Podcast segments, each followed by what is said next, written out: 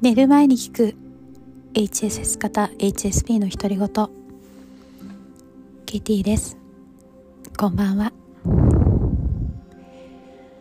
先日のインスタライブの、えー、ことと、あとえっと前回の子育て日記ポッドキャストですねの内容に何人からかメッセージをいただきました。ありがとうございます。インスタライブはどうしても自分が話すとなると、自分が話した内容が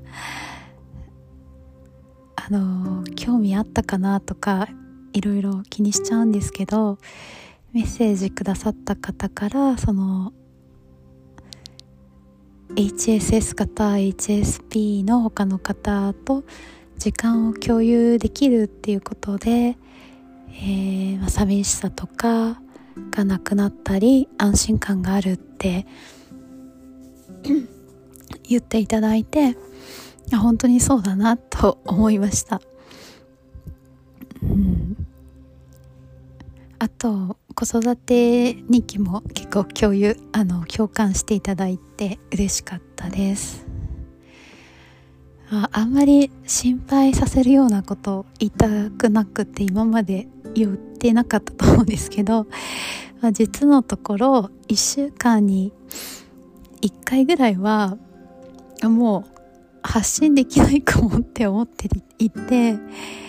ー、まあそれは嫌になっちゃったとかでは全然ないんですけど、やっぱりあの心身の浮き沈みがあって、うまくやっぱりいいエネルギーが出せてない時に、あ、もうなんかいいエネルギー出せないから発信できないかもみたいに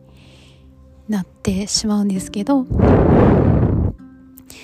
でもこうやってメッセージいただいたりして、えー、なんとか今まで続けてこられています。あのもちろん基本的に好きなんですけど、やっぱりメッセージいただくと、あ、共感してくれる人がいるんだなとか、あと、まあ、再生回数が伸びてると、あ、聞いてくれてる人がいるんだなって思って続けられています。で、最近はですね、あの自分のコンプレックスに向き合うっていうことをしてるんですけど、まああのコンプレックス、そうですね、あのコンプレックスというか、自分で自分を苦しめてるっていうのは、まあ、よく言われていることで、うん、でそのエゴを手放すっていう話も何回かしたと思うんですけど、あ、毎週あの金曜日にプラムビレッジの The Way Out Is In っていうポッドキャストがあの更新されて、すごく楽しみにしてるんですけど、その仏教とマインドフルネスの教えでもやっぱりその自分が人よりも優れているか劣っているかということを気にすることで、結局どっちにしろそのエゴを手放せないことで苦しみが生まれるっていうことを言っていて、うん、なんか結局みんなつながっていて、えー、なんだろう、まあ、そのポッドキャストの中ではえティクナタン先生の教えとして、みんなそれぞれ美しい、あの Be beautiful, be yourself っていう、あなたがあなたらしくいることが美しいっていうことが言われてるんですけど、でそのポッドキャストの中で言ってたのは、まあ、ある時はあなたがあのリーダーとして活躍する時もあるかもしれないけど、また別の時はその他大勢になることがあって、でもその他大勢の中でも輝けるし、そのこと自体にも意味があるっていうことを言ってたんですよね。でやっぱりあの普段生きているとどうしても自分が優れているか優れていないかとか、あと私の場合だと人に優れてるって思われることがすごい居心地が悪くて、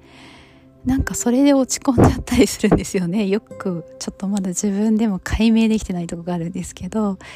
それは多分自分が思う自分と外から見える自分の落差に落ち込んでしまうところがあるんですけど、なんかそれをこうどうやって埋めようかっていうことに、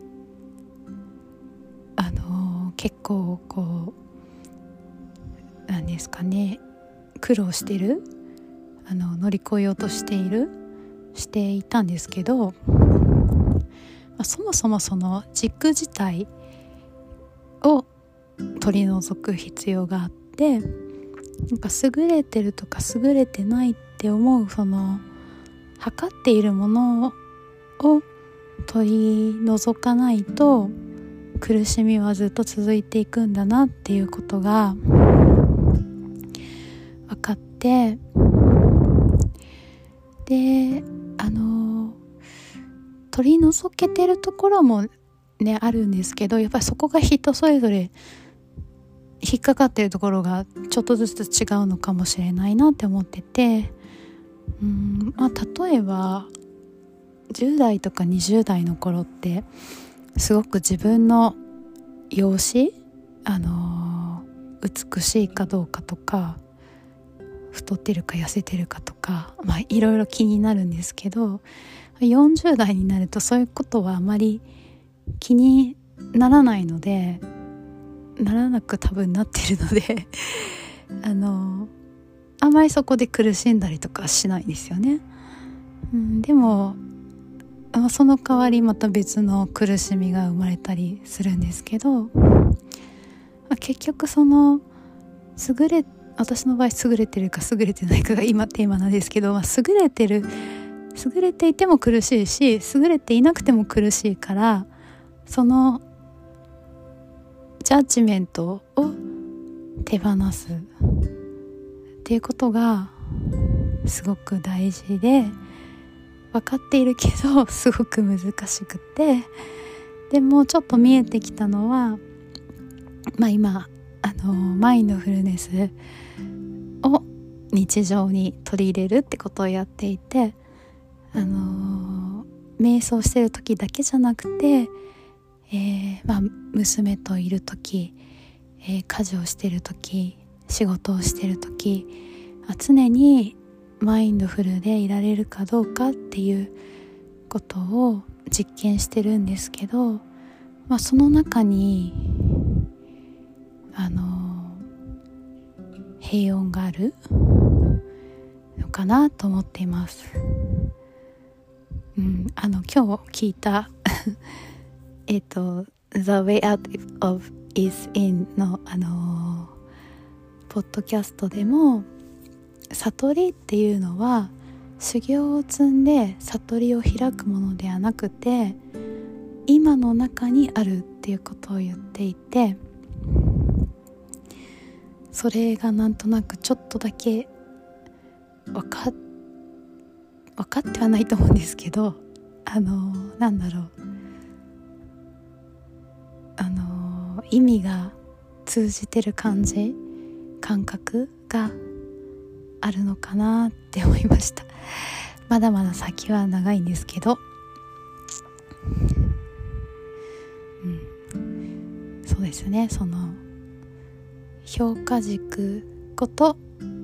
取っ払うっていうことが、もし今苦しみが生まれているなら必要なことなのかもしれません。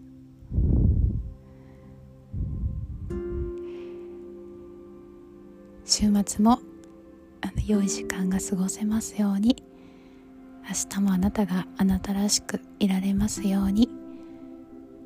今日もぐっすりおやすみなさい。